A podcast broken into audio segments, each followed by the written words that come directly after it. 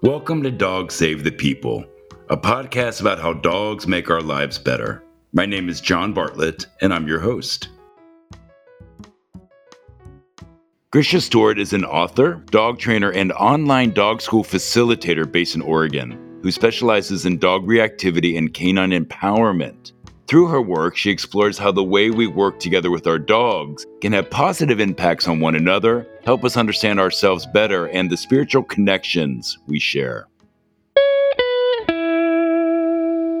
Grisha, thank you so much today for joining us on Dog Save the People. How are you? I'm wonderful. Thank you so much for having me. So, my pleasure. Now, whereabouts are we speaking to you from? I am in Eugene, Oregon, close to Eugene, a town called Deadwood, which basically has no people in it, which is exactly what I like about it. the people that are here are really lovely. Uh-huh. I actually am from Oregon. I've lived all over the world. I moved to Idaho and then Washington, Germany, Saipan, Alaska, and then back here beautiful. It's beautiful country up there. So, Grisha, growing up, did you have dogs? Was that something that was part of your experience? I did. We actually had a lot of dogs. Our family wasn't really into neutering, and so we ended up with way too many mixed breed dogs. At one point, we had three females that were pregnant all at once, and so we had something like 20 puppies. Oh, wow. But we had a lot of land and space and rehomed a lot of them. And what was your relationship like with them as a child and as as you were growing up? They were definitely companions. We would go swimming together, adventures in the forest, and we had this one dog mm-hmm. named Barney who is a golden retriever. He would rescue us, so we would pretend like we were drowning in the lake and then he would come out. We grew up in a kind of like a suburban neighborhood, and my parents would just let our dog out, and the dog would basically just roam the neighborhood with the other dogs during the day. It was a very different time. And I remember as kids, a group of us were running around the woods with our dogs, and we were creating all of these games and stories, but they were really part of our pack, and we were a part of theirs. And it was really a very special time in my life. Same, same. And I think it informed some of my work or kind of got me in the direction of some of my work.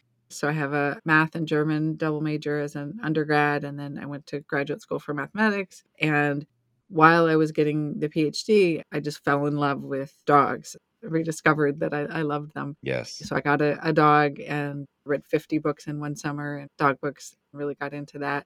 Then started taking classes and really wanted to get into that more. And so went on a leave of absence as a tenure track mathematics instructor at a, at a college and became a dog trainer. You had a company, Ahimsa Dog Training. And for those of us listening, what does the word ahimsa mean? Ahimsa is a Buddhist doctrine of nonviolence. And I actually picked that because I know that giving corrections can be very reinforcing to the person giving the correction. So the moment that we, mm-hmm. you know, tell a dog no or lift them up in the air or whatever, like they stop their behavior, that little moment right. is a reinforcer for the person. And so I know it's very seductive yes. to get into punishment based training. And I knew that myself and my trainers uh, and hopefully my clients would not get sucked down that road if the whole business was named in such a way that it was all about nonviolence. I'm somewhat versed in Buddhism and in yoga, and the word ahimsa to me is such a powerful, beautiful word because it can be described or ascribed to so many different types of things, like veganism, for example. Mm-hmm. And uh, I just love that you've used that as part of your approach to dog training are you Buddhist yourself? In my family home when I was growing up, instead of like Jesus, we had Paramahansa Yogananda as like the picture on our wall. Oh, wow. Yeah. That's so, awesome. If I were to pick a particular religion that I most practice, I would say that I'm spiritual, but I, I pull a lot from Buddhism and a lot from sort of yogic traditions. Yeah. I was curious if you have a meditation practice, and if you do, do your dogs ever meditate with you? Yes, and yes have multiple practices, but one of the practices that I do is specifically with dogs. So I'll sit there with them and, you know, they're kind of squinched in next to me, and either I'll have my hand on their belly or I'm just watching and just paying attention to their breathing. When we're we're just paying attention to our own breathing, we tend to sort of control. So as soon as the mind is paying attention to the breathing, then the breathing is now under the control of the mind. So simply observing yes. is really hard. So by watching the dog and just noticing when their breathing switches from inhale to exhale or vice versa, right? Those little inflection points and just noting them. You can count them or note them and dropping all thought. So if any words come up in your mind, just say thank you to those and let those float by and refocusing attention back on the dog's breathing.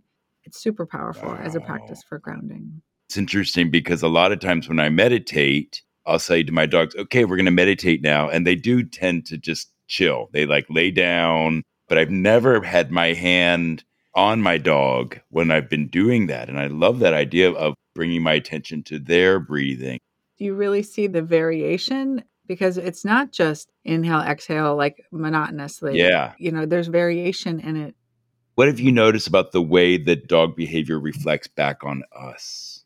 I don't think it's so much the dog behavior reflecting on us, but I think it's the way that we treat our dogs reflect back on us any relationship that we have is a reflection of our inner world. And so I think that the way that we treat our dogs is very similar to how we treat some aspect of our inner child. If we tell our dogs they can't have emotions, that's probably also what we're doing to ourselves. If we overprotect, we're probably overprotecting some part of ourselves because we get very identified with our dogs. And so a lot of times we get very ashamed of how our dogs are and then sort of clamp down on them. Or we get the opposite of people saying, like, I want my dog to be free. And they let their dog do all kinds of things that are obnoxious to the rest of the world because they won't let themselves yes. be free in ways that they want to be free.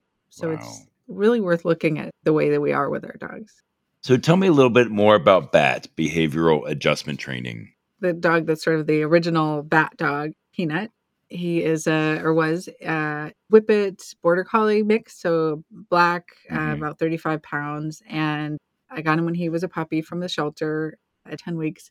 He was a little kind of shy coming out of there, but definitely as we went into puppy class, started to realize he was not like the others. So very kind of hide in the corner sort of dog and ended up being reactive yeah. to people and dogs. And this is when I was starting to get into dog training. And so I was training up a storm and socializing him and doing all of the things that they said to do.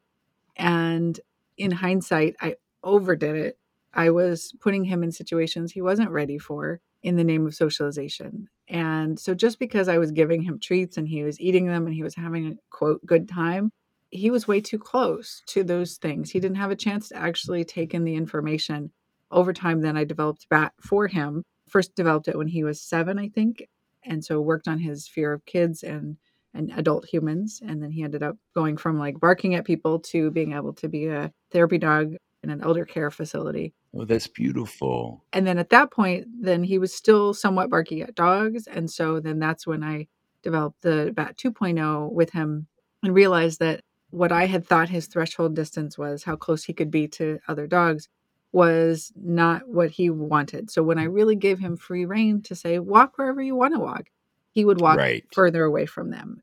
And so then over time, that bubble shrinks, which is what it does. When we have a sense of safety as mammals, we start to have pro social skills. So once he knew that they weren't going to, you know, everyone wasn't wasn't going to come tackle him, then he started to be curious and then get closer and interact. He played with the puppy that I got yeah. next I love this idea of sort of really allowing the dog to embrace their curiosity rather than trying to somehow look at them or treat them as though they're humans. That is basically, if you were to look at it from a distance, this is a way that we socialize dogs. Let the dog go at their own pace. The human follows the dog around. And then the human's main role is to be sort of a parachute. So if the dog's heading it like in a beeline directly at the trigger, we'll slow them down, but mostly just trying to not intervene too much a lot of dog training is really about prompting and treating or correcting or any of those things. And I find that if we can just set the dog up to be in an environment where they're curious, then there's this natural effect of, of healing and, and comfort that can happen and social skills start to emerge. Grisha, did you see any changes in how people and or their dogs behave during and because of the pandemic? So as people started to sort of avoid each other there were pros and cons from that. For example, dogs who already had reactivity issues, it actually worked largely in their favor because people all of a sudden are aware of each other in the ways that dogs are. So they're giving right. each other space, which is exactly what those dogs wanted. Right. On the flip side, there are dogs who didn't have reactivity issues who aren't getting the socialization that they need.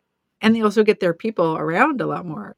They like having us around, but they don't maybe sleep as much, right? And dogs need about 17 hours of rest a day. And so if we're constantly, you know, moving around their house, that's hard for them. And then there are a lot of dogs who developed separation anxiety when people went back to work. Yes, exactly. And for me, living in New York City, I spent the first four months pretty much alone in my apartment and or outside, but with my two dogs. They were a big part of my meditation. They were a big part of my practice. During the pandemic in the early days, I would take many walks with my dogs and kind of walk around different parts of the city that I might not have seen otherwise or really noticed. And I started to almost look at the world through their eyes because I just had a lot of mm. time on my hands and a lot of alone time with them. But I really like, I feel like we really bonded.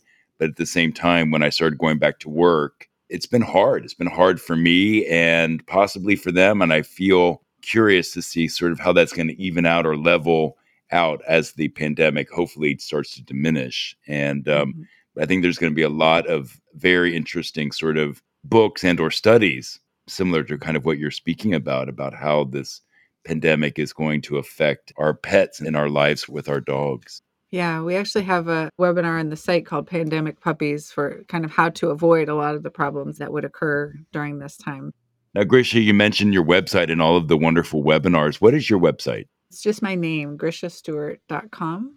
And then we have an online school that's linked from there, school.grishastewart.com. We've got like 75 classes and growing right now. Oh, I love it. That sounds amazing. And Grisha, where else can we find you online? I'm also on Facebook and Instagram. Instagram is just Grisha Stewart. Facebook, I have a page and a profile as well, and a YouTube channel. Thank you so much for all of the beautiful gifts that you're bringing to both humans and to their companions. I always find it interesting to speak with people who are experts about dog behavior and psychology in particular, this relationship between our behavior, our connectivity, and dogs and dogs' behavior, and that incredible relationship of the two. And for me, it just helps me to learn so much about how to relate to my own dogs and in my own personal life.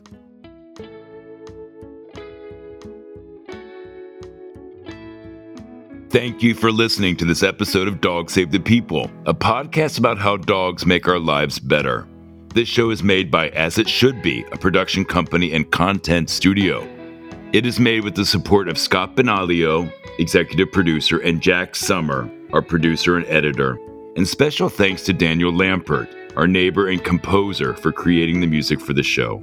You can follow Dog Save the People on Apple Podcasts, Spotify, or wherever you get your podcasts.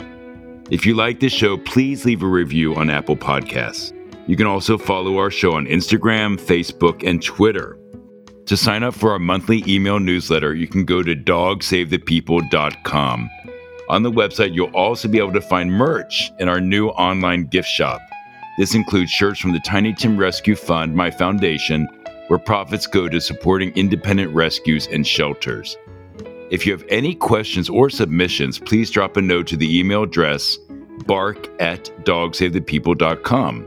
Enjoy a walk with your dog outside and make it a great day for both of you.